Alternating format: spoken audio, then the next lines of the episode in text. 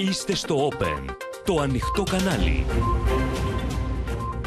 Καλησπέρα σας κυρίες και κύριοι, είμαι ο Γιάννης Παπαδόπουλος και ξεκινά το κεντρικό δελτίο ειδήσεων. Τα μυστικά επιδοτήσεων και αναδρομικών στο ρεύμα, η λύση για τους φοιτητές, τι θα γίνει με τις επιχειρήσεις. Εφιάλτη στα καύσιμα, αγγίζει τα 2,5 ευρώ η αμόλυβδη στην περιφέρεια. Τραμπούκι ισοπαίδωσαν με βαριοπούλες στο χώρο πρώην κατάληψης στο Αριστοτέλειο. Στόχος η αυτοδυναμία, εκλογές στο τέλος της τετραετίας διαμηνύω Μητσοτάκης από το συνέδριο της Νέας Δημοκρατίας. Είναι απάτη τα αναδρομικά των 600 ευρώ, λέει ο Τσίπρας και ζητάει εκλογές τώρα. Απαντάμε στις προκλήσεις μέσα στην Άγκυρα, αντιτείνει ο Νίκος Δένδια στον Τούρκο Υπουργό Άμυνας. Φόβοι ότι ο Πούτιν θα απειλήσει με χρήση πυρηνικών στις 9 Μαου. Μυστήριο γύρω από το χτύπημα στη ρωσική φρεγάτα Μακάροφ.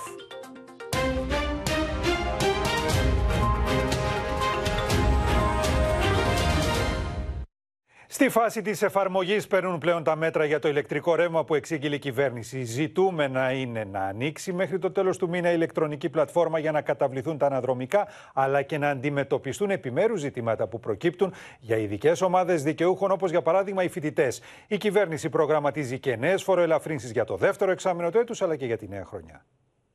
Με δυνατότητες διορθώσεων και τροποποιήσεων θα τρέξει η ηλεκτρονική πλατφόρμα για τα αναδρομικά του ηλεκτρικού ρεύματος με στόχο να καλύψει και νοικοκυριά που δεν μπορούν καταρχήν να καλυφθούν βάσει της φορολογικής δήλωσης. Νομίζω ότι το δικαιούμαστε με αυτά που έχουν έρθει. Ναι. Είναι ένα μήνυμα κεφαλικό. Δεν έχω κάνει ακόμη φορολογική δήλωση. Δεν έχει πολύ καιρό που έχω ξεκινήσει να δουλεύω. Οπότε δεν έχω κάνει και δεν το δικαιούμαι. Αλλά νοικιάζω μόνη μου εδώ πέρα. Οι φοιτητές και οι υπόλοιποι νέοι που δεν υποβάλλουν φορολογική δήλωση και νοικιάζουν σπίτι θα μπορέσουν να λάβουν το επίδομα. Η πλατφόρμα θα τους δίνει τη δυνατότητα να συμπληρώνουν το σπίτι που κατοικούν και τον αριθμό του ρολογιού του ώστε να επιδοτηθούν. Η δικλίδα ασφαλείας θα είναι ο αριθμός του ρολογιού, καθώς η πλατφόρμα θα διασταυρώνει αυτόματα αν ο συγκεκριμένος αριθμός έχει δηλωθεί ξανά. Προσπαθούμε να το πάρουμε αν δοθεί τελικά, γιατί τα έξοδα και ειδικά για τον ηλεκτρισμό είναι αυξημένα. Μέρα με τη μέρα όλα αυτά γίνονται κατανοητά στον πολίτη. Που στο λογαριασμό του δεν βλέπει πια μόνο την τιμή αλλά και την έκπτωση που έχει. Στον οικοκύρη και τον επιχειρηματία που υπομέρει τις δυσκολίες οργίζεται, μερικές φορές δικαιολογημένα, όμως καταλαβαίνει και τις αιτίες. Ότι δηλαδή αυτές έρχονται έξω τα σύνορά μας. Και ότι η πολιτεία κάνει ό,τι καλύτερο μπορεί. Η μεσαία τάξη για την οποία δήθεν κόπτεται ο κύριος Μητσοτάκης μαζί με τους επαγγελματίες, μισθωτούς, συνταξιούχους και αγρότες, βυθίζονται κάθε μέρα στην ανασφάλεια και τα διέξοδα από το καρτέλ της ενέργειας που 9 μήνες άφησε ανεξέλεγκτο. Και τώρα νομίζει πως με καθρεφτάκια για δήθεν 600 ευρώ αναδρομικά θα τους ξεγελάσει. Η ηλεκτρονική πλατφόρμα για τα αναδρομικά του ρεύματος θα ανοίξει αρχές Ιουνίου. Αυτή τη στιγμή έχουμε φτιάξει μια διυπουργική ομάδα για να φτιάξουμε όσο το δυνατόν πιο απλή πλατφόρμα. Να μην ταλαιπωρηθεί ο κόσμος, να βάζει τα απολύτως απαραίτητα αναγκαία στοιχεία οι πληρωμές προγραμματίζεται να γίνουν το δεύτερο δεκαπενθήμερο του Ιουνίου και τα λεφτά θα μπουν απευθείας στον τραπεζικό λογαριασμό. Αναδρομικά υπάρχουν και για τις επιχειρήσεις, αλλά με άλλη φόρμουλα. Σε κάποιους λογαριασμούς έχουν μπει. Δηλαδή, εγώ, ας πούμε, στον τελευταίο λογαριασμό που, που πήρα, έχω ένα πολύ σημαντικό κομμάτι εκτόσεων και αναδρομικά. Οι μικρές και μικρομεσαίες επιχειρήσεις, όπως και όλα τα αρτοπία, δικαιούνται αναδρομική επιδότηση 195 ευρώ ανά μεγαβατόρα για το τρίμηνο Ιανουάριο-Μάρτιο, η οποία όμως θα περάσει στους λογαριασμούς του ηλεκτρικού ρεύματος ως έκπτωση σε τρεις μηνιαίες δόσεις. Καθώς τα μέτρα για το ρεύμα μπαίνουν σε φάση υλοποίησης, το βλέμμα στρέφεται στα μέτρα ανακούφισης της επόμενης μέρας. Ο στόχος μας είναι τους επόμενους μήνες, για το 2023, να βρούμε το δημοσιονομικό χώρο ώστε να επεκτείνουμε την κατάργηση φοράς αλληλεγγύης και για το δημόσιο. Μαζί με την οριστική κατάργηση της εισφοράς αλληλεγγύης και για δημοσίους υπαλλήλους και συνταξιούχους από το 2023, τη μονιμοποίηση και διεύρυνση της μείωσης των ασφαλιστικών εισφορών, στο τραπέζι είναι η στοχευμένη μείωση του ΦΠΑ σε τρόφιμα, η κάρτα τροφίμων, η επανάληψη της επιταγής ακρίβειας για τους πλέον ευάλωτου, ενώ έχει κλειδώσει η παράταση του μειωμένου ΦΠΑ σε εστίαση και μεταφορές μέχρι το τέλος του 2022. Τώρα, μέσα στην ερχόμενη εβδομάδα, για την ακρίβεια μέχρι την Τρίτη, περιμένουμε να αναρτηθούν τα εκαθαριστικά του φετινού ένφη. Ο Γιάννης Φόσκολος είναι μαζί μας και θα μας δείξει το νέο εκαθαριστικό έντυπο που διαφέρει από τα προηγούμενα. Ακριβώς. Είναι ένα καινούριο τελείως έντυπο, Γιάννη, που το έχουμε στη διάθεσή μας. Μπορούμε να το δούμε. Ε, είναι το νέο έντυπο, λοιπόν, όπως το βλέπουμε εδώ, στο οποίο οι α, φορολογούμενοι θα μπορούν να βλέπουν την νέα αντικειμενική αξία του ακινήτου τους, τον νέο φόρο, τις εκπτώσεις βελτιώσεις και τις προσαυξήσεις που προκύπτουν από τους νέους νόμους αναλυτικά, σε αναλυτικό πεδίο, αλλά και τη διαφορά με τον φόρο που πλήρωναν με βάση το προηγούμενο σύστημα. Εκεί δεξιά λοιπόν βλέπουμε Ε, το προηγούμενο ποσό που πλήρωσαν. Θα δούμε και το φετινό που θα πληρώσουν. Θα είναι αναλυτικά όλα αυτά λοιπόν στα νέα εκαθαριστικά. Αυτό είναι το νέο έντυπο, το οποίο θα το δούμε. Θα αναρτηθούν λοιπόν τα νέα εκαθαριστικά μέχρι την ερχόμενη Τρίτη, δηλαδή έως τις 10 Μαΐου, με πιθανότερη ημερομηνία την Δευτέρα για 6,2 εκατομμύρια ιδιοκτήτες. Μας έδειξες πώς είναι το έντυπο. Το τι θα δούμε δεν μας είπες. Ποιος θα είναι ο λογαριασμός; Πώς θα είναι ο λογαριασμός. Έχουμε πει ότι 8 στους 10 θα πληρώσουν λιγότερα, θα είναι ωφελημένοι, 5 εκατομμύρια ιδιοκτήτες και ε, είναι κυρίως όσοι έχουν μεσαία ακίνητη περιουσία. Τώρα, στο πώς θα πληρωθούν αυτοί. Ε, το Ναι, πώς θα γιατί πληρωθεί ο ξέρεις, έμφυα. αυτή η καθυστέρηση στην ανάρτηση των εκαθαριστικών ε, δημιουργεί τη σκέψη ότι ενδεχομένως να μην χρειαστεί να πληρώσουμε την πρώτη δόση στο τέλος Μαΐου, αλλά να μετατεθεί. Λοιπόν, πρέπει να σου πω ότι καταρχήν ο νέος έμφυα πληρώνεται σε 10 δόσεις. Έτσι όπως είναι σήμερα τα πράγματα, η πρώτη δόση πρέπει να πληρωθεί μέχρι το τέλος Μαΐου και η τελευταία δόση μέχρι το τέλος Φεβρουαρίου του 2023. 10 μηνιαίες δόσεις. Με οι κυβερνητικοί αξιωματούχοι λένε πως δεν θα υπάρξει παράταση για την πληρωμή της πρώτης δόσης. Το ίδιο μου έλεγε και αξιωματούχος του Οικονομικού Επιτελείου λίγο πριν ξεκινήσει το δελτίο, ότι αυτή τη στιγμή δεν υπάρχει σκέψη να έχουμε παράταση για την πληρωμή της πρώτης δόσης μέχρι το τέλος Ιουνίου. Ωστόσο, ξέρεις, Γιάννη, πολύ καλά πως οι παρατάσεις σε τέτοια θέματα δεν προαναγγέλλονται. Εκείνο που ξέρω, Γιάννη, είναι ότι είτε δοθεί παράταση είτε δεν δοθεί, όπως μας τα περιέγραψες, θα πληρώνουμε πλέον κάθε μήνα δόση έμφυα, διότι λίγοντα τον προσεχή Φεβρουάριο θα διπλώσει η δήλωση με του επόμενου χρόνου που θα αρχίσουμε να Και πληρώνουμε έρχονται για και, το οι, 22. και έρχονται και οι δόσεις ο φόρος εισοδήματος. Μην το ξεχνάμε και αυτό. Σε ευχαριστούμε, Γιάννη. Τώρα, με το σταγονόμετρο προμηθεύονται πλέον βενζίνη οι οδηγοί, καθώς η τιμή της αμόλυβδης βρίσκεται σταθερά πάνω από τα 2 ευρώ και σε ορισμένες περιοχές, ειδικά στην περιφέρεια, έχει αρχίσει να προσεγγίζει τα 2,5 ευρώ ένα λίτρο. Μάλιστα, παράγοντες της αγοράς εκτιμούν πως έρχονται και νέες ανατιμήσεις στο επόμενο διάστημα. Έχουν ανέβει πάρα πολύ οι τιμές σε σημείο που βάζεις 20 ευρώ βενζίνη και δεν σου επαρκεί για ούτε για 100 χιλιόμετρα. Στα ύψη παραμένουν οι τιμές των καυσίμων, βάζοντας φωτιά στα πορτοφόλια των οδηγών, που πλέον βλέπουν τη βενζίνη ως είδος πολυτελείας. Με το σταγονόμετρο βάζουμε. Το γέμιζα. Τώρα βάζω 20-30. Η μέση τιμή της αμόλυβδης έφτασε την Τετάρτη σε νέα ιστορικά υψηλά, στα 2,127 ευρώ το λίτρο, σπάζοντας το προηγούμενο ρεκόρ της Τρίτης, των 2,113 ευρώ το λίτρο. Κάθε μέρα και πάνω, πάνω, πάνω. Ε, μέχρι που θα πάνε. Ενδεικτικά, η μέση τιμή στην Αττική διαμορφώθηκε σε 2,105 ευρώ το λίτρο, στην Αχαία 2,135 ευρώ το λίτρο, ενώ στις Κυκλάδες πέταξε πάνω από τα 2,3 ευρώ το λίτρο. Στην περιοχή της Καβάλας βρήκαμε την απλή αμόλυβδη να αγγίζει τα 2 ευρώ και 24 λεπτά το λίτρο, ενώ το πετρέλαιο κίνηση το 1,94. Στα ίδια επίπεδα οι τιμές στην Αντλία και στη Βόρεια Ελλάδα. Στη Θεσσαλονίκη, η μέση τιμή έφτασε στα 2,097 ευρώ το λίτρο. Μικρή ανάσα έδωσε το Fuel Pass, ωστόσο, όπως δηλώνουν πολίτες και επαγγελματίες οδηγοί, δεν φτάνει η επιδότηση για να σβήσουν οι φωτιές στην Αντλία. Απλώς δουλεύουμε για το πετρέλαιο κατά τη μισή μέρα τουλάχιστον. Κάποιοι οδηγοί αντιμετώπισαν προβλήματα με τη διαδικασία για την επιδότηση, ενώ άλλοι κατάφεραν να βγάλουν και να χρησιμοποιήσουν το Fuel Pass. Μας ταλαιπώρησε λίγο, αλλά ε, την ανοίξαμε την εφαρμογή. Προσπαθώ, αλλά δεν μπορώ να, να μπω. Κάτι συμβαίνει. Παράγοντες της αγοράς εκτιμούν πως το επόμενο διάστημα θα έρθουν νέες ανατιμήσεις στην Αντλία. Οι αυξητικές τάσεις αυτές που είναι συνεχόμενες συνεχιστούν και το επόμενο 15μέρο. Θα δούμε τη μέση τιμή από το 2,2 που είναι σήμερα η αμόλυβδη βενζίνη να φτάνει στο 2,3, 2,4 Την ίδια ώρα, οι διεθνείς τιμές του πετρελαίου συνεχίζουν τις υψηλές πτήσεις, με τον Brent να ξεπερνά τα 113 δολάρια το βαρέλι και τις πρώτες ενδείξεις να δείχνουν περαιτέρω κλιμάκωση. Θα σταθούμε στο Fuel Pass, καθώς φαίνεται ότι είναι πολύ μικρός ο αριθμός των δικαιούχων της επιδότησης που επέλεξε να λάβει το επίδομα στην ηλεκτρονική εφαρμογή στο κινητό τηλέφωνο. Οι περισσότεροι προτίμησαν να το εισπράξουν στον τραπεζικό τους λογαριασμό, Στέφανε Σίσκο, και αυτό γιατί μπορούν να το διαθέσουν το ποσό αυτό όπως νομίζουν, εφόσον μπει στο λογαριασμό τους στην τράπεζα μάλλον. Ε; Ακριβώς. Μέχρι στιγμής έχουν υποβάλει, είναι μεγάλο το ενδιαφέρον και έχουν υποβάλει πάνω από δύο στους τρεις δικαιούχους αίτηση για το επίδομα στα, κα- στα καύσιμα. Συγκεκριμένα, σύμφωνα με τα τελευταία στοιχεία, έχουν γίνει 2,1 εκατομμύρια αιτήσεις σε σύνολο 3 εκατομμυρίων ε, δικαιούχων.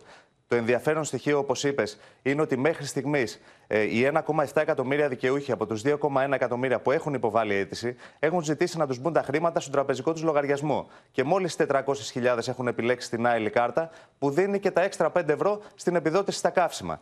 Τώρα γιατί συμβαίνει αυτό; Την απάντηση μας τη δίνουν οι ίδιοι οδηγοί, οι οποίοι μας λένε, κάποιοι από, κάποιοι από αυτούς λένε ότι δεν έχουν εξοικείωση με την τεχνολογία. Κάποιοι άλλοι λένε ότι δεν έχουν mail και δεν είχαν και έναν άνθρωπο είτε να τους ανοίξει ένα mail είτε να τους κάνει την, ε, την αίτηση. Υπήρξαν όμως και οδηγοί οι οποίοι μας είπαν ότι ζήτησαν να τους πιστοθούν τα χρήματα σε τραπεζικό λογαριασμό, όχι όμως για να χρησιμοποιήσουν την επιδότηση για τα καύσιμα, αλλά για να καλύψουν μια άλλη ανάγκη που έχει δημιουργηθεί λόγω της ακρίβειας, Γιάννη. Γιατί με την κάρτα που παίρνεις στην Άιλη στο κινητό, μόνο σε πρατήριο βενζίνης μπορείς να ξοδέψεις τα χρήματα. Είναι αλήθεια αυτό. Σε ευχαριστούμε, Στέφανε. Απόπειρα εξαπάτησης των πολιτών καταλόγησε στον Πρωθυπουργό Αλέξης Τσίπρας, σχολιάζοντας τα κυβερνητικά μέτρα για την ενέργεια. Ο πρόεδρος του ΣΥΡΙΖΑ, ο οποίος περιόδευσε στην αγορά του Κερατσινίου σήμερα, είπε ότι η κυβέρνηση δεν επιθυμεί να χτυπήσει το πρόβλημα στη ρίζα του για να μην ενοχλήσει τα μεγάλα συμφέροντα του χώρου της ενέργειας. Δεν σε υποδεχόμαστε σαν πρόεδρο της Αξιωματική Αντιπολίτευσης. Σε υποδεχόμαστε σαν τον πρωθυπουργό της χώρας. Πολιτική απάτη που θα αποκαλυφθεί από τους καταναλωτές στους λογαριασμούς ρεύματος του Ιουνίου, βλέπει ο Αλέξης Τσίπρας πίσω από τις νέες κυβερνητικές εξαγγελίες που αφήνουν, όπως λέει, ανέγκυκτο το μηχανισμό της εσχροκέρδεια. Ένδρομος από την κοινωνική οργή, κ. Μητσοτάκης προχωρεί σε κάποια μέτρα τα οποία όμως στην ουσία δεν αγγίζουν το μηχανισμό της εσχροκέρδεια.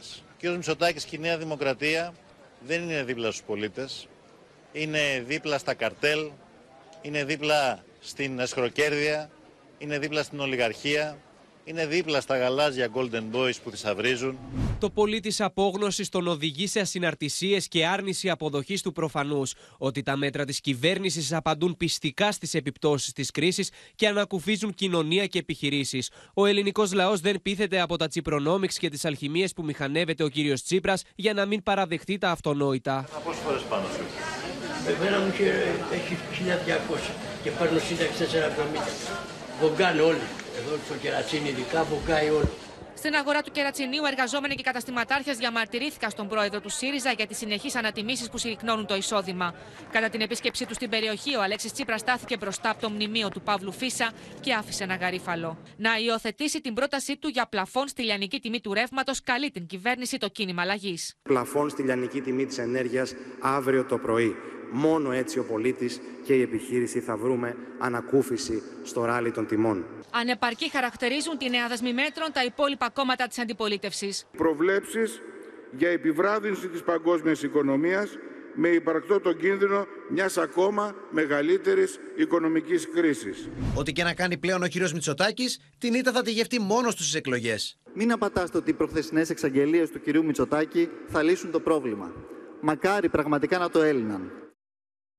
Με το σύνθημα δίπλα στον πολίτη και με πολλές αναφορές για όσα έγιναν τα σχεδόν τρία χρόνια της διακυβέρνησης της Νέας Δημοκρατίας, ο Κυριάκος Μητσοτάκης από το βήμα του συνεδρίου του κόμματος δήλωσε παρόν στο μέλλον της χώρας. Στόχος του η αυτοδυναμία στις επόμενες εκλογές για να έχει, όπως είπε, σταθερότητα η χώρα. Με το χρόνο να μετράει αντίστροφα για τις εκλογές, τα στελέχη και οι φίλοι της Νέας Δημοκρατίας άκουσαν την ομιλία του Κυριάκου Μητσοτάκη ο οποίος προχώρησε σε έναν απολογισμό της δύσκολης κυβερνητικής θητείας, σημειώνοντας πως ό,τι είχε υποσχεθεί προεκλογικά έγινε πράξη. Από τα πρώτα λεπτά της ομιλίας, ο Πρωθυπουργός έστρεψε το βλέμμα στην ενέργεια, τη μεσαία τάξη, αλλά και τα νέα μέτρα στήριξης. Η μεσαία τάξη δεν μπορεί να πληρώσει την ύφη της παγκόσμιας ενεργειακής κρίσης. Έχουμε λοιπόν το θάρρος και διορθώνουμε αυτήν την αδικία. Αναφερόμενος στην πορεία της οικονομίας, ο Κυριάκος Μητσοτάκης δήλωσε αισιόδοξος για την ανάκτηση της επενδυτικής βαθμίδας, συγκρίνοντα τη θέση της χώρας σήμερα με εκείνη το 2015. Έχοντας νοπεί στη μνήμη του το τι έζησαν από το 2015 μέχρι το καλοκαίρι του 2019, θα μπορούν να συγκρίνουν, βλέποντας τι έγινε πριν και τι έγινε μετά. Και βάζοντας, βάζοντας με το μυαλό τους τους παλιούς πρωταγωνιστές που όλοι γνωρίσαμε στη θέση των νέων προκλήσεων που ζήσαμε αλλά και στη θέση εκείνων που μπορεί να ζήσουμε στο μέλλον. Στο κλείσιμο της ομιλίας του, ο Κυριάκος Μητσοτάκης ζήτησε από τα στελέχη του κόμματος να ενημερώσουν τους πολίτες για το κυβερνητικό έργο με στοιχεία, μίλησε για έναν ορίζοντα έργου 12 μηνών ακόμη, ενώ δεν διέφυγε της προσοχής η φράση του για την αναγκαιότητα μιας αυτοδύναμης κυβέρνησης. Να γιατί δυνατή νέα δημοκρατία σημαίνει αυτοδύναμη Ελλάδα. Και να γιατί με περιχαρακωμένα τα άλλα κόμματα η νέα αυτοδύναμη κυβέρνηση πάβει να γίνεται παραταξιακός στόχος προκύπτει πλέον ως αντικειμενική αναγκαιότητα. Το συνέδριο του κυβερνώντος κόμματος συνεχίζεται. Το παρακολουθεί η Σοφία Φασουλάκη, η οποία θα μας μεταδώσει τώρα όλα τα νεότερα. Σοφία. Καλησπέρα Γιάννη. Η σημερινή δεύτερη ημέρα του 14ου συνεδρίου της Νέας Δημοκρατίας δεν ήταν μόνο απολογιστική, αλλά και με πολύ έντονα στραμμένο το βλέμμα στην επόμενη μέρα. Δηλαδή Γιάννη στις κάλπες που ο Πρωθυπουργός είπε ότι εκλογές θα έχουμε στους 12 μήνες.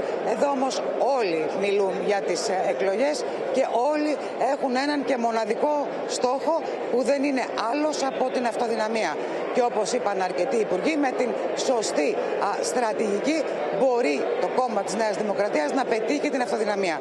Από το βήμα του ομιλητή πέρασε σήμερα σχεδόν ολόκληρο το Υπουργικό Συμβούλιο. Μίλησε για τις κρίσεις που διαχειρίστηκε, για την πορεία της ε, οικονομίας, για την ψηφιοποίηση του κράτους, για το αποτύπωμα το στρατιωτικό αλλά και το διπλωματικό της χώρας, ζητώντας από τους πολίτες να πούν όχι στο παρελθόν, να πούν όχι στο λαϊκισμό και να μην υποκύψουν στο διχασμό.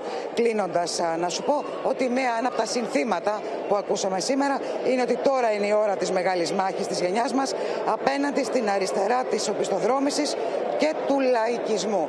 Αύριο θα κλείσουν οι εργασίες του 14ου συνεδρίου Γιάννη με την ομιλία του Αντώνη Σαμαρά και του Δημήτρη Αβραμόπουλου και στις 12.30 θα μιλήσει ο Κυριάκος Μητσοτάκης. Σοφία, σε ευχαριστούμε. Ας πάρουμε μια γεύση από τα όσα είπαν κατά σειράν οι Υπουργοί Άδωνης Γεωργιάδης, Βασίλης Κικίλιας, Κυριάκος Πιερακάκης και Παναγιώτης Θεοδωρικάκος.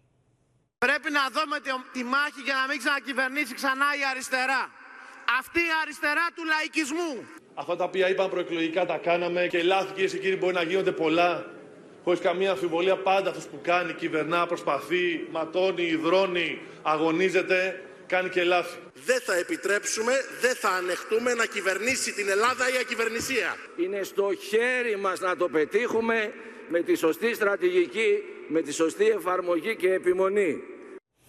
Ένας αδιανόητος τραμπουκισμός έγινε τα ξημερώματα στο Αριστοτέλειο Πανεπιστήμιο Θεσσαλονίκης. Δεκάδες άτομα κατέστρεψαν με βαριοπούλες τις εγκαταστάσεις της βιβλιοθήκης που είχε ξεκινήσει να κατασκευάζεται στο τμήμα Βιολογίας στο χώρο, το οποίο τελούσε επί δεκαετίες υποκατάληψη και πρόσφατα αποδόθηκε στην Βρυτανία.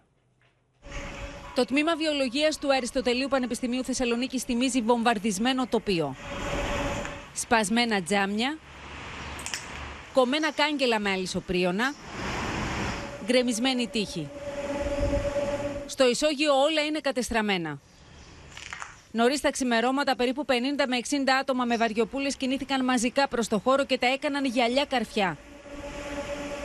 Η πρώτη φάση των εργασιών για την κατασκευή βιβλιοθήκης που είχε ολοκληρωθεί πριν το Πάσχα καταστράφηκε πλήρως. Εκτεταμένες είναι οι φθορές που προκλήθηκαν στον χώρο, ο οποίος επί 34 χρόνια τελούσε υποκατάληψη. Όποιος δει τις εικόνες θα δει ότι είναι βγαλμένες από μια δυστοπία οπισθοδρομήσεως και καταστροφής. Το αποτέλεσμα αυτό δεν πτωεί, διότι υπάρχουν δημοκρατικές αποφάσεις οργάνων της συγκλήτου για τη δημιουργία ενός έργου καθαρά ακαδημαϊκού το έργο τελικά θα γίνει άσχετα αν κάποιες μειοψηφίες το θέλουν ή όχι. Το συγκεκριμένο σημείο του Αριστοτελείου τελούσε υποκατάληψη περισσότερο από 30 χρόνια και εκενώθηκε την παραμονή της πρωτοχρονιάς. Οι Βρετανικές Αρχές αποφάσισαν την ανακαίνιση του χώρου με το χτίσιμο μιας μεγάλης βιβλιοθήκης της Σχολής Θετικών Επιστημών για την εξυπηρέτηση χιλιάδων φοιτητών και ερευνητών. Το φως θα νικήσει το σκοτάδι και μέσα στα πανεπιστήμια. Η ελληνική αστυνομία θα κάνει οτιδήποτε χρειαστεί για να διασφαλιστεί η ομαλή κατασκευή της βιβλιοθήκης Το τελευταίο διάστημα ήταν αλλεπάλληλα τα επεισόδια μεταξύ εκείνων που εναντιώνονται στη δημιουργία της βιβλιοθήκης και την αστυνομία. Χθες βράδυ, οι security αποχώρησαν όταν οι νεαροί προσέγγισαν τον χώρο του Πανεπιστημίου. Σύμφωνα με πηγές της Βρυτανία, η αστυνομία ενημερώθηκε ένα τέταρτο μετά, αλλά οι ταραξίες παρέμειναν στο χώρο και τον βανδάλιζαν επί δύο ώρες. Προοδευτικός είναι ο άνθρωπος που κλείνει καταλήψεις και στη θέση τους χτίζει βιβλιοθήκες. Προοδευτικό είναι αυτός που βρίσκει ρημαγμένους και απαξιωμένους χώρους και τους αποδίδει στην πανεπιστημιακή κοινότητα. Η διοίκηση του Αριστοτελείου Πανεπιστημίου Θεσσαλονίκης έχει καταθέσει μήνυση κατά αγνώστων. Συνδεόμαστε με το Αριστοτέλειο Πανεπιστήμιο. Εκεί βρίσκεται ο Άρης Κουτσιούκης και ξέρεις Άρη, εγείρονται διάφορα ερωτήματα τώρα. Ένα από αυτά είναι ότι εντάξει, αυτοί οι τραμπούκοι οι οποίοι βανδάλισαν το χώρο δεν θέλουν να δημιουργηθεί η βιβλιοθήκη για τους φοιτητές του Πανεπιστημίου. Γιατί όμως δεν υπήρχαν τα απαραίτητα μέτρα φύλαξης ώστε να τους αποτρέψουν και γιατί τους άφηναν επί δύο ώρες να βανδαλίζουν το χώρο όπως ακούσαμε στο ρεπορτάζ; Είδαμε αυτές τις εικόνες ντροπής Γιάννη με τους ε, βανδάλους ανενόχλητοι για δύο ώρο περίπου να καταστρέφουν ε, στο συγκεκριμένο χώρο που υπήρχε η κατάληψη στο στέκι στο βιολογικό. Μάλιστα, ακούσαμε τη θέση του Αριστοτελείου Πανεπιστημίου Θεσσαλονίκης για τις δύο κλήσεις που έγιναν από την υπηρεσία φύλαξης προς την αστυνομία και ότι δεν υπήρξε επέμβαση από τις ελληνικές αρχές. Τι όμως συνέβη και γιατί δεν επενεύει η αστυνομία; Να σας πω ότι το πρωί η επίσημη ενημέρωση από την ελληνική αστυνομία κατέγραφε τις φθορές που έγιναν στο χώρο και ανέφερε ότι σχηματίζεται δικογραφία για το το περιστατικό για τα όσα συνέβησαν. Εμείς επικοινωνήσαμε με αστυνομικές πηγές, οι οποίες μας ανέφεραν, ε, Γιάννη, πως χθες το βράδυ στο Αριστοτέλειο Πανεπιστήμιο Θεσσαλονίκης και συγκεκριμένα στους χώρους Πέριξ της Σχολής Θετικών Επιστημών γίνονταν τέσσερα πάρτι, στα οποία μάλιστα συμμετείχαν τουλάχιστον 600 άτομα ε, πάρα πολλοί από αυτούς ήταν και φοιτητές, όπως λένε οι πληροφορίες. Έτσι λοιπόν, κρίθηκε από τους αρμόδιους ότι οι συνθήκες δεν επέτρεπαν την πραγματοποίηση μιας μεγάλης αστυνομικής επιχείρησης. Υπήρξε παρακολούθηση της όλης κατάστασης και ε, είδαμε σε αυτό όλα το αυτά που ακολούθησαν. Μάλιστα. Ακριβώς. Και να σας πω κλείνοντας, ναι. Γιάννη, αν έχω τον χρόνο, ότι εκτός από τις ε, ζημιές που προκλήθηκαν στο συγκεκριμένο χώρο στην υποκατασκευή βιβλιοθήκη, έχουμε και παράπλευρες απώλειες. Καθώς, όπως λένε οι πληροφορίες μας, υπάρχουν ζημιές στα υπόγεια του βιολογικού, εκεί όπου υπάρχουν εργαστήρια του ε, βιολογικού και της φαρμακολογίας, στα οποία γίνονται έρευνες υψηλού κόστους, ακόμη και για σοβαρές παθήσεις όπως ο καρκίνος, με τους καθηγητές να εκφράζουν κραυγή αγωνίας και απόγνωσης. Μάλιστα, πολλοί διστάζουν να μιλήσουν δημόσια για όλο αυτό, φοβούμενοι μήπως στοχοποιηθούν Προφανώς Προφανώς άφησε αδιάφορο και αυτό τους καταστροφή. Σε ευχαριστούμε Άρη. Κλιμακώνει την προκλητικότητά της η Τουρκία λίγο 24 ώρα πριν από την επίσκεψη Μητσοτάκη στο Λευκό Οίκο, φτάνοντα μάλιστα στο σημείο να διαστρέφει την πραγματικότητα, λέγοντας ότι η Ελλάδα εφαρμόζει επεκτατική πολιτική. Η Αθήνα απαντά με αποφασιστικότητα, με τον Πρωθυπουργό να αναφέρεται στις επιτυχίες της εξωτερικής πολιτικής και τον Νίκο Δένδια να διαμηνύει πως ό,τι έχουμε να πούμε το λέμε ακόμα και μέσα στην Άγκυρα. Η απάντηση έρχεται από την ενεργό διπλωματία μας και τα αποτελέσματά της. Την επέκταση των χωρικών υδάτων στο Ιόνιο. Το καθορισμό θαλασσίων ζωνών με την Αίγυπτο. Την ανάπτυξη συμμαχιών κρίσιμων συνεργασιών με το Ισραήλ και τον αραβικό κόσμο. Μήνυμα για την αποτρεπτική ισχύ της χώρας μέσα από τη διπλωματία, το χτίσιμο συμμαχιών αλλά και τους εξοπλισμούς των ενόπλων δυνάμεων έστειλε ο Πρωθυπουργός. Η διπλωματία είναι η άλλη όψη της αμυντικής μας ασπίδας. Γιατί η προτεραιότητα παραμένει η αποτρεπτική ισχύ των ενόπλων μας δυνάμεων. Αυτή που τώρα ενισχύεται με τα 24 νέα μαχητικά ραφάλ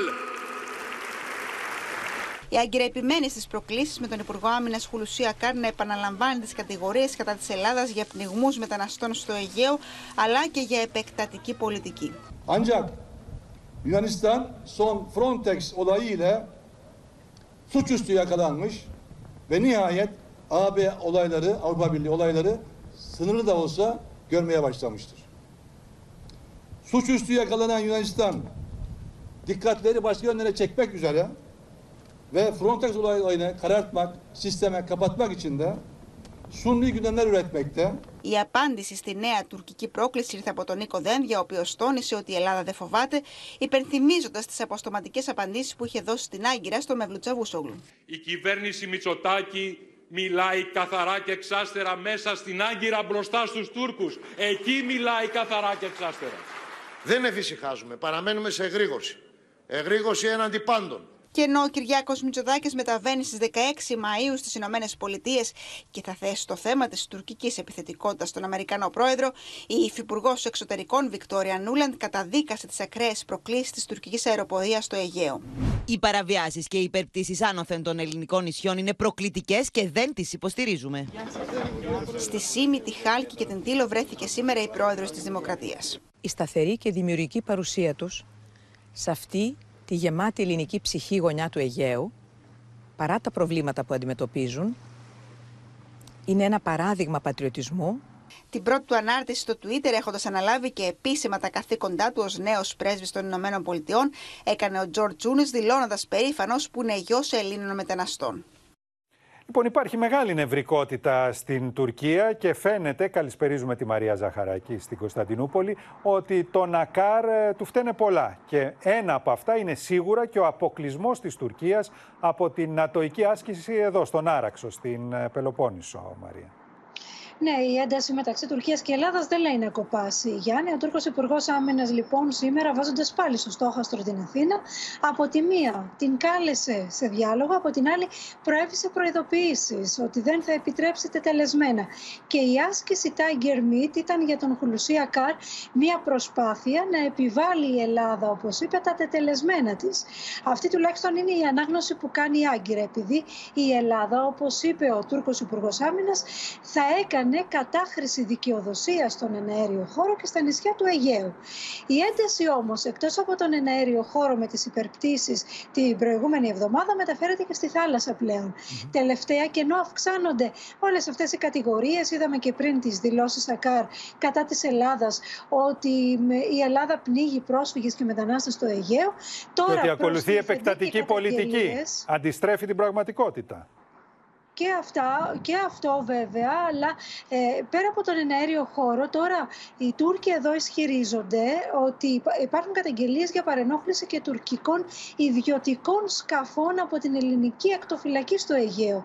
Μάλιστα η φιλοκυβερνητική εφημερίδα η Χουριέτ σήμερα το ισχυρίστηκε ότι ναι. ένα τουρκικό γιότ παρενοχλήθηκε από το ελληνικό λιμενικό και αναρωτιέται βέβαια πού θα οδηγήσει όλη αυτή η ένταση την ώρα μάλιστα που πλησιάζει και το καλοκαίρι και οι δύο ακτές του Αιγαίου περιμένουν πώς και πώς τους τουρίστες. Μάλιστα η Χουριέτ σήμερα παίρνει την πρωτοβουλία και προτείνει να υπάρξει συνάντηση υπουργών Ελλάδας και Τουρκίας προκειμένου να μην κλιμακωθεί αυτή η ένταση. Μάλιστα. Και επίσης να πω τέλος Γιάννη, επειδή είδαμε και τις δηλώσεις Νούλαν πριν από λίγο στο ρεπορτάζ, δεν άρεσαν εδώ αυτές οι δηλώσεις γιατί φάνηκε η κυρία Νούλαν να υποστηρίζει την Ελλάδα για άλλη μια φορά. Ε, αυτό τουλάχιστον λένε εδώ στην ναι. Τουρκία. Α το λένε, αλλά πρέπει να συμβιβάζονται και με το γεγονός ότι δεν μπορεί να περνά πάντα το δικό τους. Ευχαριστούμε, Μαρία. Και ε, πάμε τώρα στην Αλεξία Τασούλη, η οποία θα μας ενημερώσει για την αντίδραση της Αθήνας, διότι ο Ακάρ μπορεί να λέει αυτά που λέει και να κάνει τη δουλειά του, αλλά και οι απαντήσεις της Αθήνας είναι άμεσες ε, και χωρίς μασημένα λόγια, Αλεξία.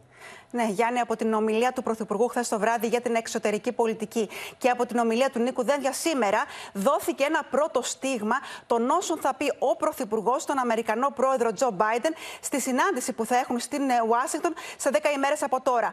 Ο Έλληνας Πρωθυπουργός πηγαίνει στο Λευκό Οίκο έχοντας μαζί του ένα φάκελο με τις επιτυχίες, όπως είπε, της διακυβέρνησής του, με τις σημαντικές συμφωνίες, τις διπλωματικές και τις στρατιωτικές. Ενώ, όπως είπε σήμερα ο κύριος Δένδιας, αυτή η κυβέρνηση είναι αποφασισμένη να μην αφήνει τίποτα να πέφτει κάτω, να απαντά σε κάθε πρόκληση της Τουρκίας, να απαντά στις προκλήσεις της Τουρκίας ακόμη και όπου χρειαστεί. Ε, να σου πω ότι ο κύριος Δένδιας τη Δευτέρα θα έχει την ευκαιρία να συνομιλήσει με τον Αμερικανό Υπουργό Εξωτερικών Άντωνι Μπλίνκερ στην τηλεδιάσκεψη που θα έχουν μαζί με τους Υπουργούς Εξωτερικών της, ε, του Ισραήλ και της Κύπρου. Ενώ έχει ενδιαφέρον ότι την Τρίτη ο νέος Αμερικανός ε, πρέσβης Τζορτ Τζούνι θα δώσει τα διαπιστευτήριά του στην πρόεδρο της Δημοκρατίας και στη συνέχεια θα ενημερωθεί αναλυτικά από τον επικεφαλής της ελληνικής διπλωματίας, τον κύριο Δένδια, για τα ελληνοτουρκικά και έχει τη σημασία του Γιάννη αυτό, καθώς ο κύριος Τσούνης θα είναι παρόν στην Ουάσιγκτον, θα συμμετέχει στις διευρυμένες συνομιλίες που θα έχει ο Έλληνας Πρωθυπουργός Ο ελληνικής καταγωγής κύριος Τσούνης, ευχαριστούμε, Αλεξία. Επίδειξη της πυρηνικής ισχύως της Μόσχας ετοιμάζεται να κάνει ο πρόεδρος Πούτιν στο μεθαυριανό εορτασμό της νίκης των Σοβιετικών έναντι της ναζιστικής Γερμανίας στο Δεύτερο Παγκόσμιο Πόλεμο, σύμφωνα με το πρακτορείο Reuters. Έχουμε συνδεθεί με τους απεσταλμένους μας, τη Γεωργία Λαγού, το Θανάση Αυγερινό, την Ελευθερία Σπυράκη. Παραμένει μαζί μας η Μαρία Ζαχαράκη. Θα ξεκινήσουμε όμως με το ρεπορτάζ, καθώς η σφοδρότητα των ρωσικών επιθέσεων στην Ανατολική και Νότια Ουκρανία εντείνεται με νέα χτυπήματα σήμερα στην Οδυσσό. Με μία ακόμα πρόβα της παρέλασης για την ημέρα της νίκης, η Μόσχα κάνει επίδειξη ισχύω βγάζοντας στην κόκκινη πλατεία τα πυρηνικά της υπερόπλα. Την ίδια ώρα, μιλώντα στη Διεθνή Δεξαμενή Σκέψη Gotham House, ο Βολοντίμι Ζελέσκι σχολιάζει τι πυρηνικέ απειλέ του Κρεμλίνου. Прикривається силою ядерної держави. І другий виклик це власне ядерний шантаж, перший за багато десятиліть, абсолютно відвертий. Російські державні пропагандисти на їх медійних ресурсах е, вираховують, скільки часу потрібно, щоб ядерні ракети ударили по столицях Європи. Και όλα αυτά την ώρα που σύμφωνα με δημοσίευμα του Reuters στις 9 Μαΐου, ημέρα νίκης της Σοβιετικής Ένωσης έναντι της ναζιστικής Γερμανίας, ο Βλαντίμιρ Πούτιν αναμένεται να κάνει μια επίδειξη πυρηνικής ισχύως, προειδοποιώντας τη Δύση για τη συντέλεια του κόσμου. Όπως αναφέρει το πρακτορείο, κατά τη διάρκεια της μεγάλης στρατιωτικής παρέλασης στην κόκκινη πλατεία, θα πετάξει και το αεροσκάφος τύπου Ηλούσιν 80, το οποίο προορίζεται να λειτουργήσει ως το αρχηγείο του Βλαντίμιρ Πούτιν σε περίπτωση πυρηνικού πολέμου. Russia is right now gearing up its war machine for a much more expected brutal assault in the east and south of the country. It doesn't mean it's given up on the rest of Ukraine. Ενώ εντείνονται οι φόβοι για μια απόβαση των Ρώσων από τη Μαύρη Θάλασσα, νέα πυραυλικά χτυπήματα έπληξαν περιοχές της Οδυσσού Από την πυραυλική επίθεση που έπληξε σήμερα το μεσημέρι την Οδυσσό, χτυπήθηκε η περιοχή του αεροδρομίου. Σύμφωνα με τις πρώτες πληροφορίες, υπάρχουν τραυματίες, ενώ προκλήθηκαν ζημιές και σε εμπορικό κέντρο κοντά στο σημείο που έγινε η επίθεση. Ну, все, все, рамы выбили, стекла выбило, все. Και όλα αυτά την ώρα που στη Μαριούπολη οι μάχες συνεχίζονται. Ακόμα και γύρω από το Αζοβστάλ. Батько наш Бандера, Україна мати, ми за Україну підемо. Βίντεο που κυκλοφορεί στο διαδίκτυο δείχνει μια Ουκρανή στρατιώτη μέσα στο Αζοφστάλ να τραγουδά ουκρανικά πατριωτικά τραγούδια, προσπαθώντα να εμψυχώσει του υπόλοιπου μαχητέ που βρίσκονται ακόμα μέσα στο κατεστραμμένο οικοδόμημα. Лісі, лісі, Τι τελευταίε ώρε, ακόμα 50 άμαχοι κατάφεραν να φύγουν μέσα από τα χαλάσματα του Αζοφστάλ, ανάμεσά του και παιδιά. Mariupol will never fall. I'm not talking about heroism or anything. Uh, the fighters, the army that we have, uh, but there is nothing. Uh, there is nothing there to fall apart. It is already devastated. Την ίδια ώρα, ούτε το Κίεβο ούτε η Μόσχα δεν έχουν ακόμα επίσημα μιλήσει για το χτύπημα στη ρωσική φρεγάτα Μακάροφ, που σύμφωνα με τα ουκρανικά μέσα επλήγει από ουκρανικό πύραυλο Νέπτουν και έπιασε φωτιά στη Μαύρη Θάλασσα. Το Ουκρανικό Υπουργείο Άμυνας δίνει στη δημοσιότητα και αυτό το βίντεο που δείχνει τουρκικά μπαϊρακτάρ να χτυπούν άλλο ένα ρωσικό αποβατικό πλοίο στο Φιδονήσι, όπου φέρεται να επλήγει και το Μακάροφ. Σύνδεση με την Ελευθερία Σπυράκη στην Οδυσσό, την Οδυσσό η οποία επλήγει και πάλι από πυράβλους ε, των ρωσικών δυνάμεων. Ελευθερία. Έτσι ακριβώς, Γιάννη, καλησπέρα από την Οδυσσό. Βρισκόμαστε στο σημείο που σημειώθηκε η επίθεση, η πυραυλική επίθεση σήμερα στην ε, Οδυσσό, που φέρεται πλέον ξεκάθαρα, Γιάννη, ότι η πόλη στην οποία βρισκόμαστε έχει μπει για τα καλά στο στόχαστρο των ε, Ρώσων. Εδώ και τρεις εβδομάδες τουλάχιστον δέχεται την μία πυραυλική επίθεση μετά την άλλη, εντείνοντας την ανησυχία του κόσμου. Σύμφωνα λοιπόν με την επίσημη ενημέρωση που έχουμε για τη σημερινή επίθεση, η οποία σημειώθηκε στην περιοχή του αεροδρομίου, χτυπήθηκε το αεροδρόμιο, συγκεκριμένο διάδρομος και ο χώρος όπου βρίσκονταν τα ραντάρ, που παρεμπιπτόντως Γιάννη πρέπει να υπενθυμίσουμε στον κόσμο που μας παρακολουθεί ότι, είχε, ότι το συγκεκριμένο αεροδρόμιο είχε γίνει στόχος και πριν από δύο εβδομάδες και μάλιστα ο διάδρομος του αεροδρομίου που έχει υποστεί μεγάλη ζημιά, σύμφωνα με την ενημέρωση που έχουμε. Χτυπήθηκαν επίσης ε, σπίτια, μία επιχείρηση, ενώ από ό,τι γνωρίζουμε τώρα τα τελευταία λεπτά μας είπαν και για ζημιές σε αυτοκίνητα. Πάντως ε, αξίζει να πούμε ότι ε, εκτοξεύτηκαν έξι πυραυλικρούς από την ε, Κασπία Και ε, ακόμα ένα στοιχείο το οποίο μαρτυρά το ότι δεν δεν πρόκειται η Οδυσσός να, να φύγει από το στόχαστρο των Ρώσων. Είναι και ε, τα όσα αναφέρει ο στρατός, ο οποίος μάλιστα τις τελευταίες Ναι. ώρες μιλάει και για απόβαση, για επιχείρηση απόβασης των ε, Ρώσων στις Ουκρανικές ε, ακτές. Γι' αυτό το λόγο μάλιστα και οι αρχές εδώ στην Οδυσσό ενημέρωσαν ότι από αύριο μέχρι και τις 10 Μαΐου θα ξεκινήσει απαγόρευση κυκλοφορίας προκειμένου ο κόσμος να βρίσκεται στα σπίτια του και να μην ε, κινδυνεύσει. Καταλαβαίνεις όμως ότι... Ναι, και δεν η είναι επίσημη τυχαία ημερομηνία, επίθεση και όλο αυτό γιατί υπάρχει η ανησυχία ότι η 9η Μαΐου, που είναι η μέρα της νίκης των Σοβιετικών κατά της ναζιστικής Γερμανίας, όπως δείξαμε και στο ρεπορτάζ, μπορεί να είναι και η μέρα μιας κλιμάκωσης της επίθεσης των Ρώσων ε, στην Ουκρανία. Μιλάνε για μαζικούς βομβαρδισμούς πάντως, Ναι. ε, Γιάννη, και εδώ στην Οδυσσό και γενικότερα στην Ουκρανία και δυστυχώς ο κόσμος συνεχίζει να φεύγει από εδώ. Καταλαβαίνεις λοιπόν Μάλιστα. ποιο είναι το κλίμα και αυτό που σας μεταφέρουμε και γενικότερα δυστυχώς αυτό που αναμένεται τις επόμενες μέρες και να κλείσω με αυτό είναι ένα κλίμα ιδιαίτερα ανησυχητικό, ένα κλίμα που θα οδηγήσει ακόμα περισσότερο κόσμο να φύγει από την Οδυσσό και να πάει σε άλλα μέρη. Γιάννη. Σε ευχαριστούμε, Ελευθερία. Στο διπλωματικό πεδίο τώρα, ο Ουκρανός πρόεδρος έθεσε ως όρο για μια ειρηνευτική συμφωνία με τη Ρωσία να υποχωρήσουν πρώτα οι ρωσικές δυνάμεις στις θέσεις που βρίσκονταν πριν από την εισβολή. Από την άλλη, η Μόσχα στρέφεται τώρα εναντίον της Πολωνίας. Και τι υποστηρίζει, υποστηρίζει ότι η Πολωνία αποτελεί απειλή για την εδαφική ακαιρότητα της Ουκρανίας. Στα Ηνωμένα Έθνη, το Συμβούλιο Ασφαλείας για πρώτη φορά κατέληξε σε ανακοίνωση για την Ουκρανία, χωρίς τους Ρώσους να ασκούν βέτο, αφού όμως δεν συμπεριελήφθησαν στο κείμενο οι λέξεις πόλεμος και εισβολή. Μια ειρηνευτική συμφωνία με τη Ρωσία θα είναι εφικτή εφόσον η Μόσχα αποσύρει τις στρατιωτικές της δυνάμεις στις θέσεις πριν τη ρωσική εισβολή στις 24 Φεβρουαρίου. Με αυτό το μήνυμα προς τη Ρωσία, ο Βολοντίμιρ Ζελένσκι έθεσε τις προϋποθέσεις που πιστεύει ότι θα βγάλουν από το αδιέξοδο τις διπλωματικές διαπραγματεύσεις. Вже 72-й день повномасштабної війни, і ми поки не бачимо її закінчення. Не бачимо і не відчуваємо бажання з російської сторони. Ο Ουκρανός πρόεδρος πρότεινε παράλληλα στο Γερμανό καγκελάριο Σόλτς να επισκεφτεί την ερχόμενη Δευτέρα το Κίεβο, ανήμερα των εορτασμών στη Μόσχα για την ημέρα νίκης της Σοβιετικής Ένωσης εναντίον της ναζιστικής Γερμανίας. Μία επίσκεψη με υψηλό συμβολισμό, όπως υποστήριξε ο Ζελένσκι. Uh, he can make this very powerful political step to come here on the 9th of May to Kiev. Μπροστά στη ρωσική επιθετικότητα, η απάντηση της Ευρώπης οφείλει να είναι ιδιαίτερα σκληρή, τόνισε ο πρόεδρος της Λιθουανίας. Russia must pay the price. That is why the sixth EU package, sanctions package, must hit strong. Στη Μόσχα, ο εκπρόσωπος του Κρεμλίνου πάντως στράφηκε κατά της Πολωνίας, κατηγορώντας τη Βαρσοβία πως αποτελεί απειλή για την Ουκρανία.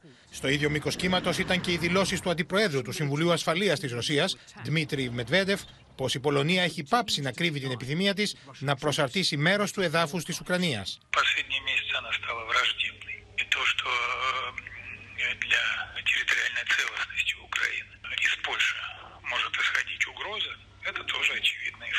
Και όλα αυτά την ώρα που το Συμβούλιο Ασφαλείας του ΟΗΕ ενέκρινε για πρώτη φορά ανακοίνωση για την Ουκρανία, εκφράζοντας την ανησυχία του για την ειρήνη στη χώρα.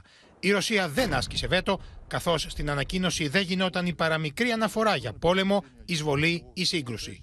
I think it shows at least uh, a willingness to move on that direction. As we have said, this is a very initial first step.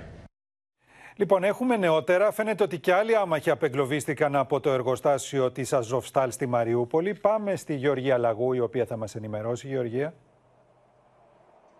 Καλησπέρα Γιάννη κυρίες και κύριοι από το Κίεβο. Μία είδηση που μας ήρθε πριν από λίγα μόλις λεπτά. Σύμφωνα με την αυτοαποκαλούμενη λαϊκή δημοκρατία του Ντονέτσκ, 152 άμαχοι απομακρύθηκαν από τη Μαριούπολη. Α, ανάμεσά τους και 32 παιδιά. Δεν είναι σαφές όμως Γιάννη εάν το σύνολο περιλαμβάνει και αμάχους από το εργοστάσιο Αζόφσταλ. Μέχρι και αυτήν την ώρα την είδηση δεν την έχει επιβεβαιώσει ούτε η Ουκρανική κυβέρνηση ούτε τα Ηνωμένα Έθνη αλλά ούτε και ο Διεθνής Ερυθρός Σταυρός. Την ίδια ώρα υπήρχε πρωτήτερα μία διαρροή ότι οι Ουκρανοί μαχητές οι οποίοι βρίσκονται μέσα στο εργοστάσιο Αζόφσταλ και υπερασπίζονται τα εδάφη τους ύψωσαν λευκή σημαία και είχαν πρόθεση να παραδοθούν στα ρωσικά στρατεύματα. Με ανακοίνωσή τους το τάγμα Αζόφ είπε πως δεν πρόκειται να παραδοθούμε στα ρωσικά στρατεύματα. Υψώσαμε και οι δύο πλευρές ε, λευκή σημαία. Έτσι ήθεστε όταν ναι. πρόκειται να γίνει απομάκρυνση αμάχων. Είναι η τέταρτη φορά που συμβαίνει, σημείωσαν. Και τώρα είχαμε και άλλη μια καταγγελία η οποία μας έρχεται από την Δημοτική Αρχή της ε, Μαριούπολης η οποία κάνει λόγο πως 373 άμαχοι απελάθηκαν ε, σε, σε ρωσικά εδάφη χωρίς, να το, χωρίς να το επιθυμούν. Και επίσης, Ότι τους οδήγησαν δηλαδή σε ρωσικά εδάφη παρά τη θέλησή τους, αυτό λένε. Τους πήραν Ρώσοι και στρατιώτες και τους... Ακριβώς. Ακριβώς, Γιάννη, και είναι η πολλωστή φορά που έχει γίνει μια τέτοιου είδους καταγγελία. Και άλλη μια είδηση από εδώ, από το Κίεβο, σύμφωνα με τον Δήμαρχο του Κιέβου, ο οποίος είπε σε ιδιαίτερα αυστηρό ύφος πως όποιος επιθυμεί να έρθει προς το Κίεβο και αναφέρεται στην 9η Μαου, απλώς χαρακτηριστικά είπε θα τους σπάσουμε τα δόντια. Σε ευχαριστούμε, Γεωργία. Το Λούτσκ, κυρίε και κύριοι, είναι ένα χωριό που βρίσκεται σε απόσταση αναπνοή από τα πεδία των μαχών στον Μικολάιβ και έχει σχεδόν ισοπεδωθεί από τι επιθέσει του ρωσικού στρατού. Όμω, όπω θα δείτε, οι κάτοικοι του αρνούνται να το εγκαταλείψουν και περιμένουν στα υπόγεια των σπιτιών του στο τέλο του εφιάλτη. Του επισκέφθηκε η απεσταλμένη μα στην Οδυσσό Ελευθερία Σπυράκη. А что ни воды, ни света, ничего? Не, нам воду дают два раза в неделю. А света и газа нет. Давно нет, уже больше двух месяцев нет. Η Τατιάνα είναι μία από τι μερικέ εκατοντάδε κατοίκων που έχουν παραμείνει στο Λούτ. Ένα χωριό που βρίσκεται μόλι 3 χιλιόμετρα από τη γραμμή του πυρό ανάμεσα σε Μικολάευ και Χερσόνα, που βομβαρδίζονται ανηλαιώ. Живу я здесь с пяти лет в этом поселке. Ну как, живем, работаем. Вырастили детей. И вот видите, бомбоубежище, живем в нем. Домой выходим, как говорится, принять процедуры. То есть есть водичка, обмылись, переоделись и опять сюда. Το μέρος της ήταν από τα πρώτα που πέρασαν υπό ρωσικό έλεγχο. Περίπου ένα μήνα μετά την αποχώρηση των στρατευμάτων, κυριαρχούν εικόνες απόλυτης καταστροφής. Το μόνο που υπάρχει αυτή τη στιγμή είναι σπασμένα τζάμια, χαλάσματα και τίποτα δεν θυμίζει ότι σε αυτήν εδώ τη τάξη κάποτε υπήρχαν παιδιά τα οποία ζούσαν τις πιο ανέμελες στιγμές της ζωής τους. Exactly here almost every building is destroyed. It's already destroyed and like they continue to do it. Almost half of the village left. Is this artillery? Uh, I think so. So this happens every day. down. Αυτή τη στιγμή που μιλάμε, ακούγονται συνεχεί εκρήξει στην περιοχή. Ακόμα και οι στρατιωτικοί μα έχουν ζητήσει να φύγουμε από το κτίριο για λόγου ασφαλεία. Заходите. Так, тут мы кушаем. Κάτω από αυτές τις συνθήκες ζουν το τελευταίο δίμηνο όσοι κάτοικοι του Λούτσκ αποφάσισαν να παραμείνουν στην περιοχή. Здесь вторая комната наша. Вот так мы живем. Вот это наш дом сейчас. Два месяца мы уже здесь. Proud being to have conscience. Вот так мы живем. Не верилось. Вот, знаете, до последней минуты говорили, что будут они идти на нас. Ну, мне не верилось. Η επικοινωνία του με τον έξω κόσμο ελάχιστη. В принципе, ничего и не знаем. У нас нет ни радио, ни телевидения. Что мы можем знать? Телефон у нас обыкновенный, у меня нет ни, никакого. Поэтому у кого там есть, что-то там прочитает, а так толком мы ничего не знаем. Что живем просто одним днем, как говорится, все. Как мы под бомбами этими готовим, и чтобы они наконец-то поверили. И что-нибудь сделали, чтобы остановился Путин. Ακόμη και τώρα δεν σκέφτονται καν το ενδεχόμενο να фигу. А куда ехать? Я здесь жила с 85 -го года. Вырастила детей. Вышла замуж, приехала сюда на Украину. Куда мне? У меня теперь родины нету. Куда мне ехать? Στο Λούτσκ δεν θρύνησαν ανθρώπου από τις εχθροπραξίες. Δεν έχουν σταματήσει λεπτό, ωστόσο, να θρυνούν για την ειρηνική ζωή που έχασαν και δεν γνωρίζουν πότε θα ξαναβρούν. Τις τελευταίες ώρες εντείνονται οι φόβοι για επέκταξη των εχθροπραξιών στην υπερδνηστερία. Πάμε στο Θανάση Αυγερινό, ο οποίος βρίσκεται στο Ντονιέτσκ. Θανάση.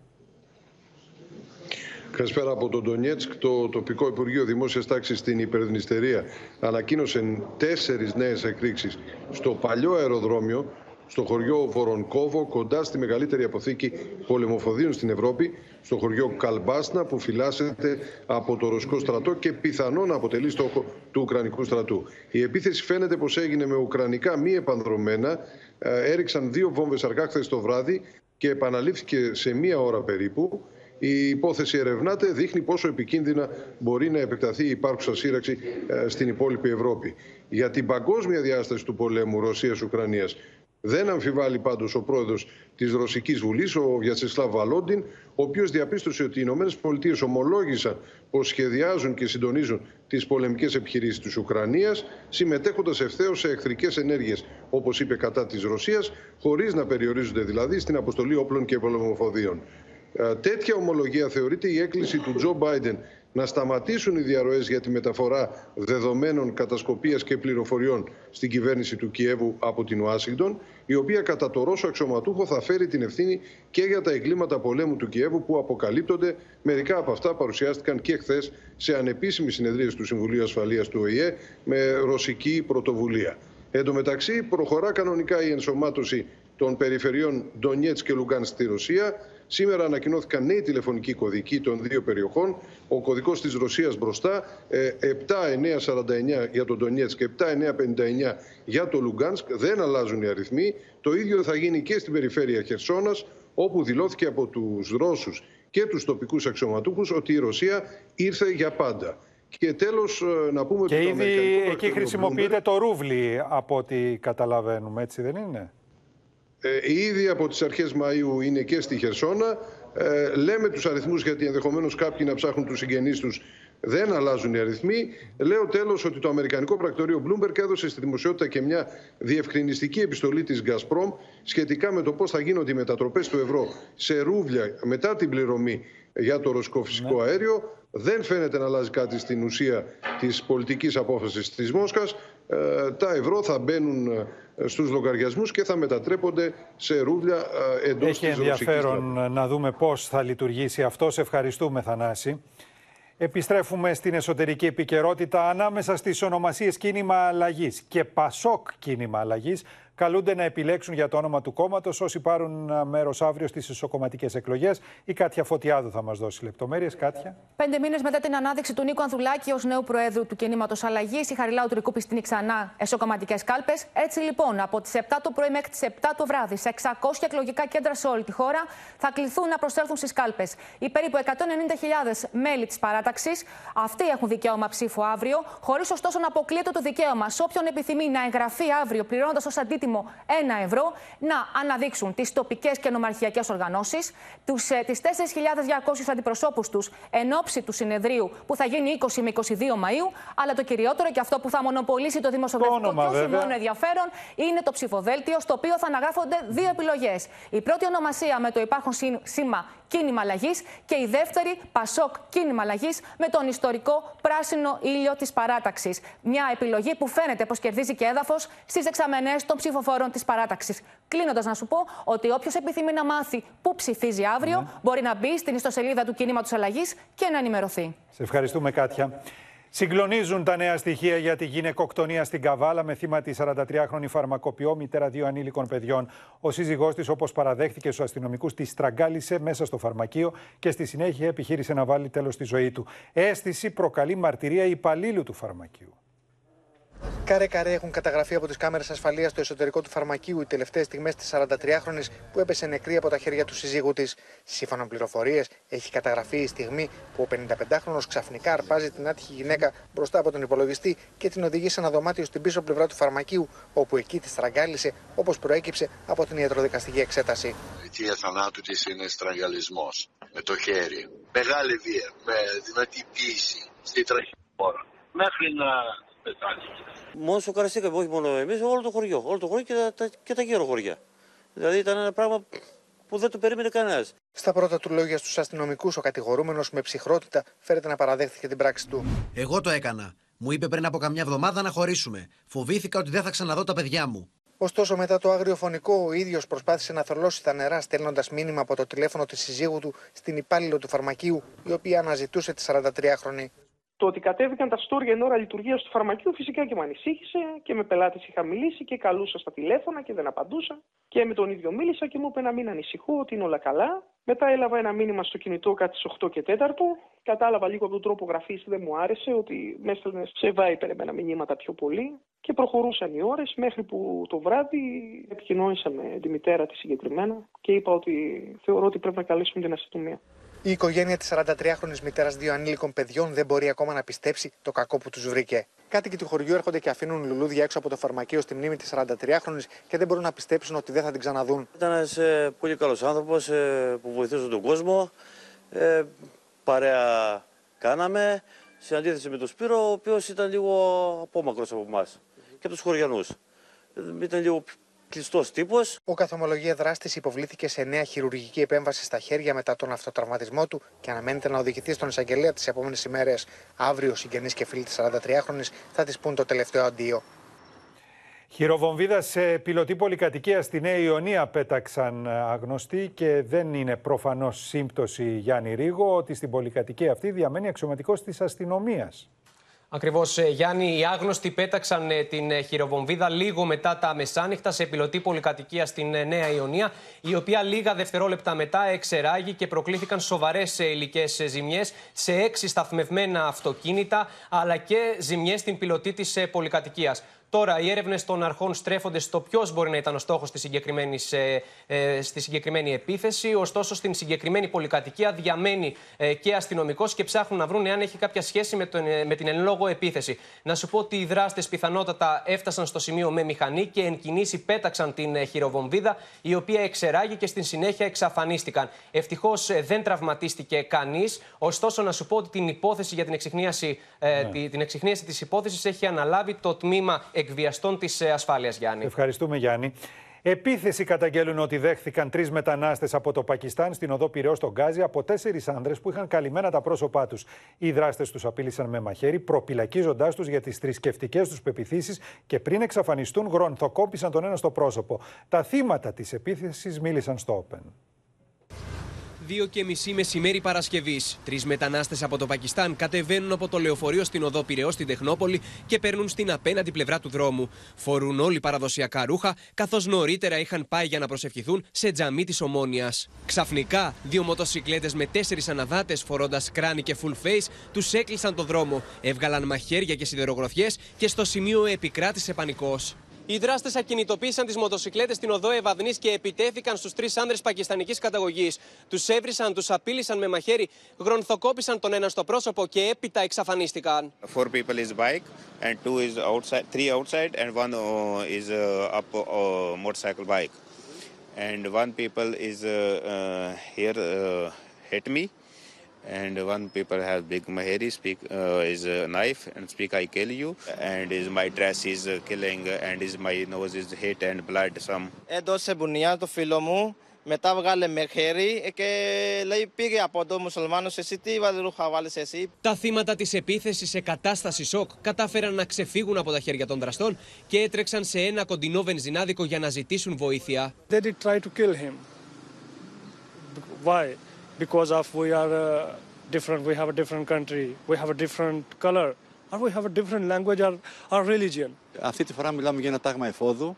Ήταν οργανωμένο, διότι είχαν μαζί τους όπλα, είχαν σιδερογροθιές μαχαίρια, φόραγαν όλοι full face την υπόθεση για την εξυχνίαση της υπόθεσης έχει αναλάβει το τμήμα ρατσιστικής βίας, ενώ είναι το δεύτερο αιματηρό περιστατικό μέσα σε λίγες ημέρες που μετανάστες δέχονται επίθεση από αγνώστους. Την περασμένη Δευτέρα, ο Αλή Ριάζ, φορώντας παρόμοια ρούχα, δέχθηκε επίθεση με αεροβόλο από έναν οδηγό ταξί στα Πατήσια. Σχεδόν αδύνατον θεωρούν προς το παρόν οι επιστήμονες να εξαλειφθεί ο θανατηφόρος μύκητα Κάντιντα Άουρης που έχει εντοπιστεί σε νοσοκομεία της Αττικής. Το γεγονός αυτό, σε συνδυασμό με τον εντοπισμό δύο νέων υποπαραλλαγών της Όμικρον, προκαλεί νέα ανησυχία στους ειδικούς. Ο ανθεκτικός μύκητα Κάντι Τάουρη, που αποτελεί σοβαρή παγκόσμια απειλή για τη δημόσια υγεία, εντοπίζεται όλο ένα και συχνότερα τους τελευταίους μήνες και στα ελληνικά νοσοκομεία, όπου έχουν καταγραφεί εκατοντάδες κρούσματα. Το δυστύχημα με αυτόν το, το μύκητα είναι ότι δεν μπορεί να εξοδοτερωθεί με τα συνήθεια απολυματικά μέσα. Και ενώ στο μέτωπο του κορονοϊού η αποκλιμάκωση συνεχίζεται με 4.698 κρούσματα να ανακοινώνονται σήμερα, 19 άνθρωπους να χάνουν τη ζωή τους από επιπλοκές της πανδημίας και 210 διασωληνωμένους ασθενείς, η έξαρση των κρουσμάτων στη Νότια Αφρική μετά τον εντοπισμό δύο νέων υποπαραλλαγών της Όμικρον προβληματίζει. Είναι πιθανό να υπάρχει διάδοση και να υπάρχει νέο κύμα και φυσικά εντονότερο από το Σεπτέμβριο και μετά. Αυτό που παραμένει αδιευκρίνιστο είναι πόσο μεταδοτικές και θανατηφόρες είναι αυτές οι νέες υποπαραλλαγές, με τους θανάτους παγκοσμίως από τον κορονοϊό να είναι περισσότεροι από τους επίσημα καταγεγραμμένους, όπως τόνισε και ο Σωτήρης Σιόδρας στο συνέδριο των λοιμοξιολόγων, όπου βρέθηκε και βραβεύτηκε η πρόεδρος της Δημοκρατίας. Η πολυαναμενόμενη εκτίμηση του ΠΟΗ για 15 εκατομμύρια περισσότερους από τους αναμενόμενους θανάτους από την πανδημία σε παγκόσμιο επίπεδο Πρόκειται για αριθμό περίπου 2,7 φορές υψηλότερο από τον αριθμό που αναφέρθηκε επίσημα στον οργανισμό από τις χώρες. Είναι ο φόρος θανάτου που έχει πληρώσει μέχρι σήμερα η ανθρωπότητα σε αυτόν τον νέο ιό. Οφείλουμε ευγνωμοσύνη σε όλους εσάς, το ιατρικό και το νοσηλευτικό προσωπικό, που έδωσε και δίνει αγώνα ηρωικό και ακατάπαυστο σε συνθήκες αντίξωες, κράτησε όρθιο το Εθνικό Σύστημα Υγείας και διαχειρίστηκε τον διάχυτο ανθρώπινο πόνο. Οι υγειονομικές αρχές όμως παραμένουν σε εγρήγορση και για κρούσματα οξίας υπατήτηδας, με το Κέντρο Ελέγχου και Πρόληψης Νοσημάτων των ΗΠΑ να ανακοινώνει 5 θανάτους παιδιών και 109 περιπτώσεις σοβαρής και ανεξήγητης υπατήτηδας. Στη Γαλλία, ο Εμμανουέλ Μακρόν ορκίστηκε πρόεδρος για τα επόμενα πέντε χρόνια σε πανηγυρική τελετή στα ηλίσια παιδεία ενώπιον 500 προσκεκλημένων. Ο Μακρόν αναφέρθηκε στο ευρωπαϊκό του όραμα και τις προκλήσεις της νέας του θητείας, αλλά δεν παρέλειψε να αφήσει εχμές και για την ακροδεξιά αντίπαλό του Μαρίν Λεπέν και όσα εκείνη πρεσβεύει.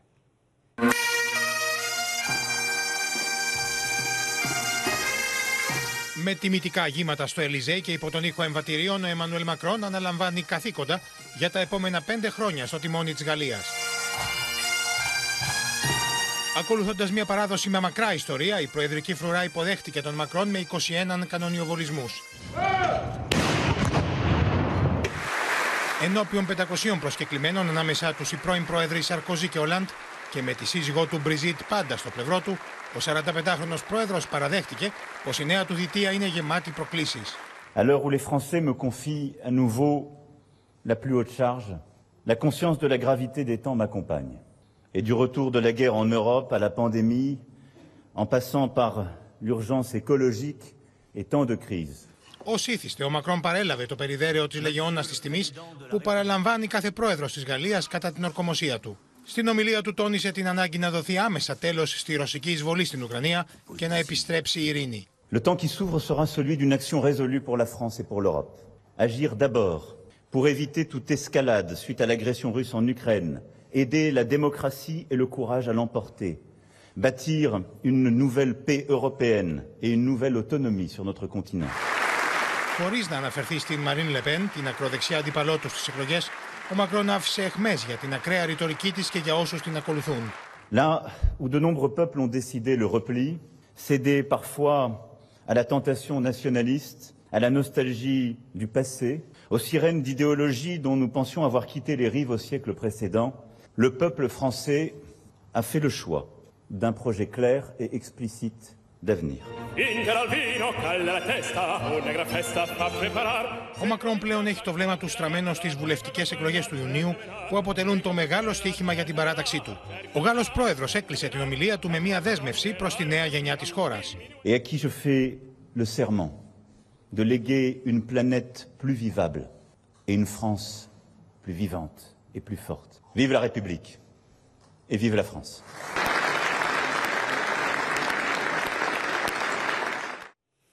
Μένουμε στη διεθνή επικαιρότητα. Έκρηξη σε διαμέρισμα στη Μαδρίτη, που μάλλον οφείλεται σε διαρροή φυσικού αερίου, είχε ως αποτέλεσμα να τραυματιστούν 12 άτομα. 22 άνθρωποι σκοτώθηκαν και 70 τραυματίστηκαν από άλλη ισχυρότατη έκρηξη σε ξενοδοχείο στο κέντρο της Αβάνα, σύμφωνα με κουβανικά μέσα ενημέρωσης. Η Κάρεν Γκάρνερ είχε πάει τον Ιούνιο του 2020 σε σούπερ μάρκετ στο Κολοράντο, όπου είχε πάρει διαξίας 14 δολαρίων. Όμως ξέχασε να πληρώσει. Αυτό όθησε τους υπαλλήλους του καταστήματος να καλέσουν την αστυνομία. Ο αστυνομικός ο Στιν Χοπ καταφθάνει στο σημείο και πηγαίνει με ορμή να συλλάβει την 73χρονη, η οποία επιστρέφει στο σπίτι της.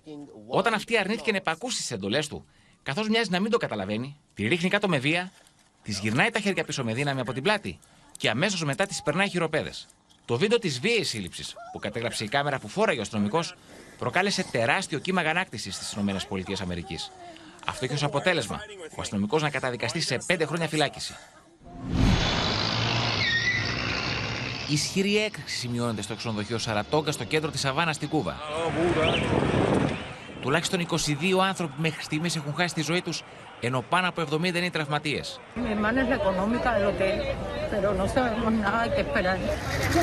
Στην περιοχή έχουν σπεύσει σωστικά συνεργεία τα οποία αναζητούν επιζώντε κάτω από τα συντρίμια του ξενοδοχείου.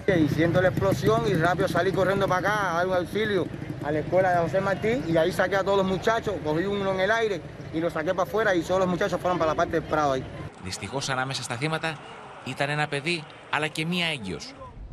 Σύμφωνα με τις αρχές, η έκρηξη οφείλεται είτε σε διαρροή αερίου ή σε έκρηξη φορτηγού που μετέφερε υγροποιημένο φυσικό αέριο. Έκρηξη σημειώθηκε σε διαμέρισμα στο κέντρο της Μαδρίτης. Έντρομοι κάτοικοι έχουν βγει στο δρόμο να δουν τι συμβαίνει. Οι πρώτες πληροφορίες κάνουν λόγο για 17 τραυματίες. Τουλάχιστον τέσσερις άνθρωποι διακομίστηκαν σε νοσοκομείο, εκ των οποίων ο ένας είναι σε σοβαρή κατάσταση. Σύμφωνα με πληροφορίες, η έκρηξη οφείλεται σε διαρροή αερίου. Στο σημείο αυτό το κεντρικό δελτίο ειδήσεων του Open ολοκληρώθηκε. Ακολουθεί η πρόγνωση του καιρού με το μετεωρολόγο μας Κλέα Αρχομαρουσάκη και αμέσως μετά η κομική σειρά Σ' αγαπάω με ένα λα. Μην χάσετε στις 9 την ξένη ρομαντική κομμωδία γιορτή της μητέρας με τις Τζένιφερ Άνιστον, Κέιτ Χάτσον και Τζούλια Ρόμπερτς. Σας ευχαριστούμε για την προσοχή σας. Καλό βράδυ σε όλες και σε όλους.